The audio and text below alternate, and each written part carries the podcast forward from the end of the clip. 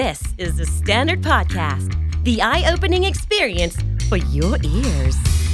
สวัสดีครับ ผมบิ๊กบุญ และคุณกำลังฟังคำนี้ดีพอดแคสต์สะสมสับกันวลนิดภาษาอังกฤษแข็งแรง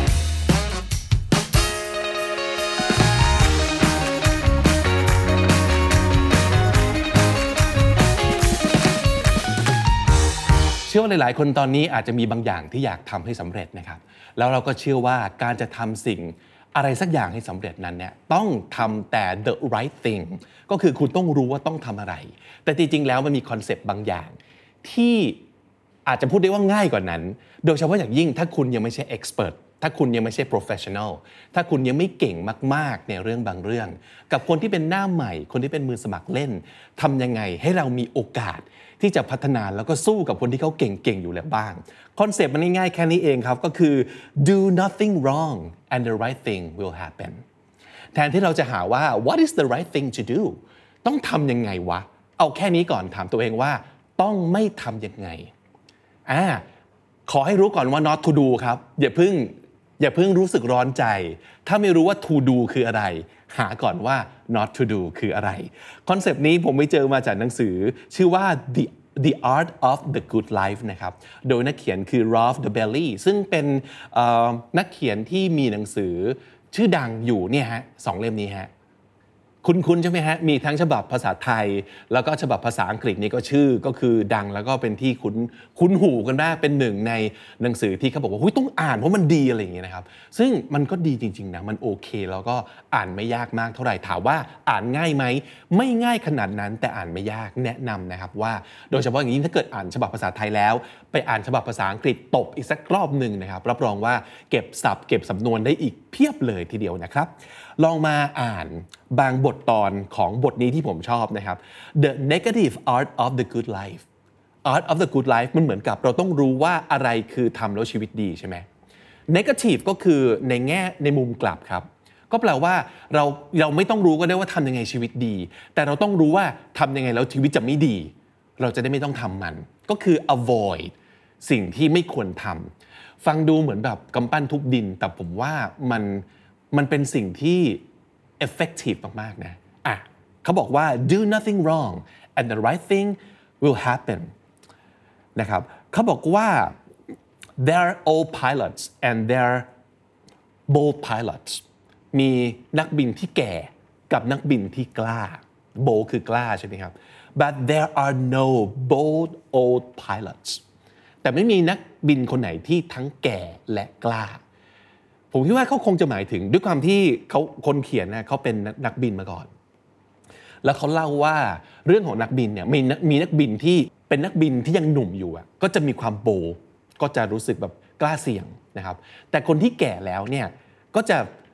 เริ่มรู้แล้วว่า เอ้ย เราต้องระมัดระวังกับชีวิตกับอะไรต่อมีอะไรมากเป็นพิเศษ เขาก็เลยบอกว่า there are no bold old pilots นะครับ เพราะว่านักบินเหล่านี้เขาเรียนรู้ว่า ควรจะต้องทำและไม่ทำอะไรบ้าง บางครั้งการกล้าเกินไปก็เป็นความเสี่ยงที่ไม่จำเป็นนะครับเขาบอกว่า I'm not aiming for anything spectacular I'm just trying not to crash as a new pilot การที่เป็นนักบินแบบใหม่ ๆ เลยเนี่ยเขารู้สึกว่าเขาไม่ไม่จำเป็นจะต้อง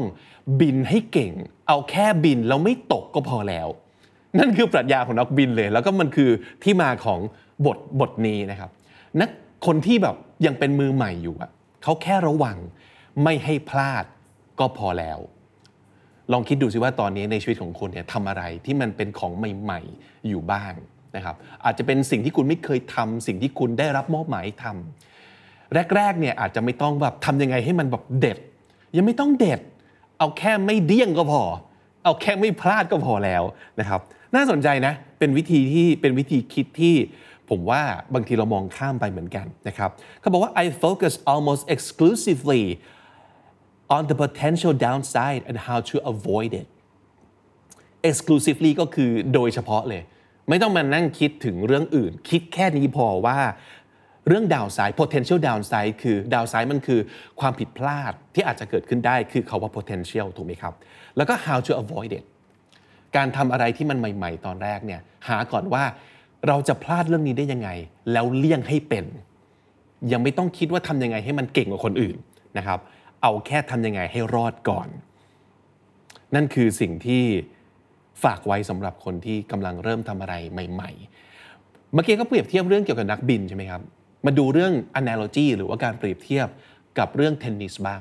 amateur tennis players นะครับเขาบอกว่า professional tennis is an entirely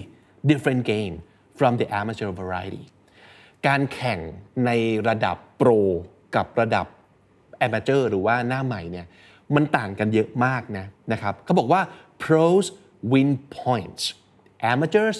lose points ตรงนี้น่าสนใจ this means that if you're playing against an amateur your best option is to focus on not making any mistakes สมมติมีนักแข่งนักกีฬาสองคนนะครับเล่นเทนนิส ถ้าเกิดคุณเป็นโปรแล้ว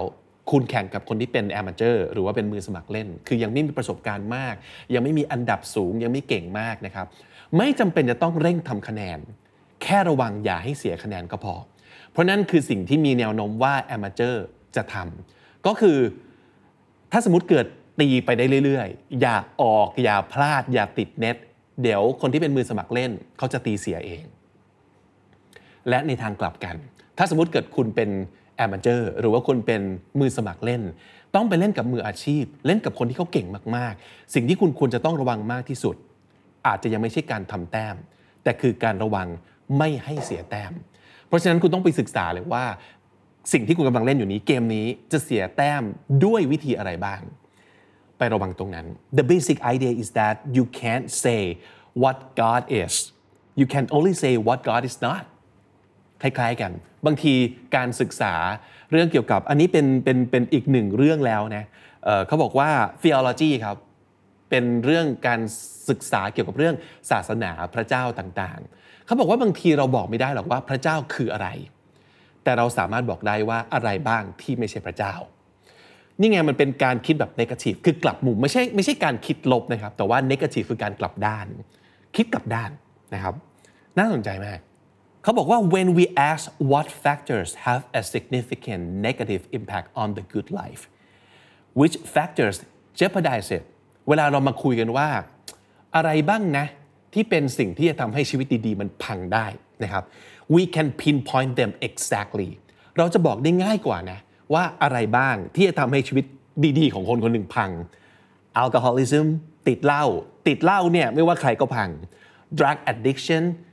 ติดยาปั๊บไม่ว่าใครชีวิตดีแค่ไหน เป็นใครมาจากไหน ชีวิตก็พัง chronic stress นะครับความเครียดแบบเรื้อรัง noise เสียงรบกวน a lengthy commute การต้องเดินทางจากบ้านไปทำงานแบบไกลๆนะครับ a job you despise งานที่คุณเกลียดเข้าไส้ despise ยิ่งกว่า hate ครับ despise คือโคตรเกลียดนะครับ unemployment การไม่มีงานทำการตกงาน a dysfunctional marriage การแต่งงานที่ dysfunctional คือมันไม่ work นะครับหรือว่าเป็น stupidly high expectations การคาดหวังอะไรสูงสูงแบบโง่ๆหลับหูหลับตาคาดหวัง poverty การความยากจน debt ก็คือหนี้ financial dependence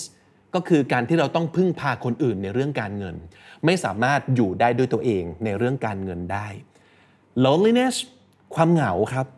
constant self comparisons with others การเปรียบเทียบตัวเองกับคนอื่น ทั้งหมดทั้งหลายเหล่านี้แหละครับ เป็นสิ่งที่เราสามารถจะบอกได้ว่า ถ้าคุณมีสิ่งนี้ปับ๊บชีวิตดีๆ จะกลายเป็นชีวิตแย่ๆทันที เพราะฉะนั้นการที่เราอยากจะมีชีวิตดีๆ อาจจะไม่ใช่การลิสต์ว่าทำยังไงชีวิตเราถึงจะดี เพราะอะไรครับ เพราะว่านั่นคือสิ่งที่ต้องขึ้นอยู่กับแต่ละคน ไม่ใช่ว่าชีวิตที่ดีมีคำตอบเดียว หรือมีหน้าตาเดียวนะ ชีวิตดีของผมกับชีวิตดีของคุณ อาจจะเป็นคนละหน้าตาเลยก็ได้ แต่สิ่งที่เรามีเหมือนกันคืออะไร ถ้าเราเป็นหนี้ไม่ว่าจะคุณหรือผม ชีวิตเราแย่ได้เหมือนกัน ถ้าคุณอดนอน ไม่ว่าจะคุณหรือผม เป็นใครมาจากไหน มี background ยังไง ชีวิตเราก็แย่ได้เหมือนกัน นี่ไง negative things about life มันเป็นสิ่งที่ค่อนข้างจะมีร่วมกันแบบ universal ได้ หน้าตาไม่ต่างกันมาก ไม่ว่าเราจะเป็นคนไทย หรือจะเป็นคนฟินแลนด์นะครับ ถ้าเจอชีวิตแต่งงานที่ย่ำแย่พังได้เหมือนกัน นี่คือสิ่งที่เขาอยากจะเน้นว่าบางทีไม่ต้องไปหานิยามของชีวิตที่ดี หาให้เจอว่าชีวิตที่แย่คืออะไรแล้วเลี่ยง เพราะฉะนั้นนอนให้พอครับ รักษาความสัมพันธ์ของเรากับคนรอบๆข้างให้ดี ดูแลตัวเองเรื่องการเงินให้ได้ นะครับพยายามให้เรามีงานทำและเป็นงานที่เราไม่เกลียดเข้าไส้ไม่ despise นะครับสิ่งเหล่านี้มันคือสิ่งที่แค่ไปคิดว่าอะไรแย่เราพลิกให้ดี หรืออะไรแย่เราเลี่ยงให้ได้เท่านี้เองนะครับ so do your best to eliminate the downside in your life then you'll have a real chance of achieving a good life นี่คือประเด็นสำคัญที่อยากจะบอกในวันนี้นะครับ พยายามหลีกเลี่ยงสิ่งที่เป็นแง่ลบ หรือว่าสิ่งที่จะมาดึงให้ชีวิตคุณตกต่ำแล้วทันใดนั้นโอกาสที่ชีวิตคุณจะเจอกับอะไรดีๆ จะเพิ่มสูงขึ้นทันทีโดยอัตโนมัติครับ ปิดท้ายด้วยโค้ดที่ผมว่าน่าสนใจมากเลยนะเขาบอกว่า all I want to know is where I'm gonna die so I'll never go there ผมอยากรู้แค่ว่าชีวิตเนี้ยตรงไหนเหรอที่ผมจะตาย ผมจะได้ไม่ไปตรงนั้น มันคือแค่นี้เองครับ รู้ว่าไปตรงไหนแล้วจะแย่ อย่าไปตรงนั้นเท่านั้นเอง The Art of the Good Life ครับ ชื่อเต็มๆ คือ 52 surprising shortcuts to happiness wealth and success เป็นทางลัด 52 ทางที่ surprising ด้วย คือคุณอาจจะคาดไม่ถึงนะครับ ที่จะนำไปสู่ความสุข ความมั่งคั่งและความสำเร็จนะครับ The Art of the Good Life ถ้าสมมติเกิดเป็นฉบับหนังสือกระดาษแนะนำให้สั่งจาก Book Depository ครับ ราคาน่ารัก 335 บาทนะครับเขาบอกว่า Free Delivery worldwide ด้วยนะทุกคน แต่ถ้าสมมติเกิดอยากอ่านเป็นไม่อยากแบบหาเล่มกระดาษมาเก็บแล้วนะครับอาจจะอาจอยากอ่านเป็น e-book version นะครับใน Amazon ขายอยู่ที่ 9 เหรียญ 99 ก็เป็นราคาที่ โอเคทีเดียว แต่ถ้าสมมุติเกิดจะอยากฟังเป็น audiobook ราคาจะค่อนข้างโหดนิดนึงนะครับ คือประมาณ 25 เหรียญนะครับ แล้วแต่ว่าอยากจะได้เวอร์ชันไหนไปอ่านกันครับ สรุปศัพท์น่าสนใจในวันนี้นะครับ มีให้ 7 คำครับ คำแรกคือ negative นอกจากแปลว่า เป็นแง่ลบแล้ว อาจจะหมายถึงแง่ตรงข้ามหรือว่าเป็นมุมกลับก็ได้ นึกถึงฟิล์มนะครับฟิล์มแบบกล้องถ่ายรูปอย่างเงี้ยแบบฟิล์ม negative ก็คือภาพแบบขาวเป็นดำดำเป็นขาวนั่นเองนะครับคำว่า bold แปลว่ากล้า นอกจากแปลว่าตัวอักษรตัวหนาแล้ว ยังหมายถึงกล้าแบบ brave ได้ด้วยนะครับคำว่า bold downside ก็คือข้อผิดพลาด หรือว่าผลเสียนะครับ downside amateur นี่คือมือใหม่ตรงข้ามกับ professional นะครับ amateur theology ก็คือศาสตร์ที่ศึกษาเรื่องเกี่ยวกับศาสนาและพระเจ้าก็คือเทววิทยาครับ theology jeopardize แปลว่าเป็นภัย ส่งผลร้ายหรือว่าเป็นอันตรายต่ออะไรสักอย่างหนึ่งนะครับ jeopardize และสุดท้าย despise ก็คือเกลียดสุดๆ เกลียดเข้าไส้นะครับ despise และถ้าติดตามฟังคำนี้ดีพอดแคสต์มาตั้งแต่ episode แรกครับ มาถึงวันนี้คุณจะได้สะสมศัพท์ไปแล้วทั้งหมดรวม 6,327 คำและสำนวนครับ และนั่นก็คือคำนี้ดีประจำวันนี้ครับ ฝากติดตามรายการของเราได้ทาง Spotify Apple Podcast หรือทุกที่ที่คุณฟัง podcast ครับ เจอคลิปของเราบน YouTube อย่าลืมกดไลค์กดแชร์หรือว่ามาช่วยกันคอมเมนต์พูดคุยกันเกี่ยวกับประสบการณ์ที่คุณอาจจะเจอมาหรือว่าความเห็นที่คุณมีต่อ episode นี้ด้วยก็ได้ ที่ KND Studio YouTube Channel ฝากกด sub ไว้ด้วยนะครับผมบิ๊กบุญวันนี้ต้องไปก่อนครับ แล้วก็อย่าลืมเข้ามาสะสมศัพท์กันทุกวันวันละนิด ภาษาอังกฤษจะได้แข็งแรง สวัสดีครับ The Standard Podcast, eye opening for your ears.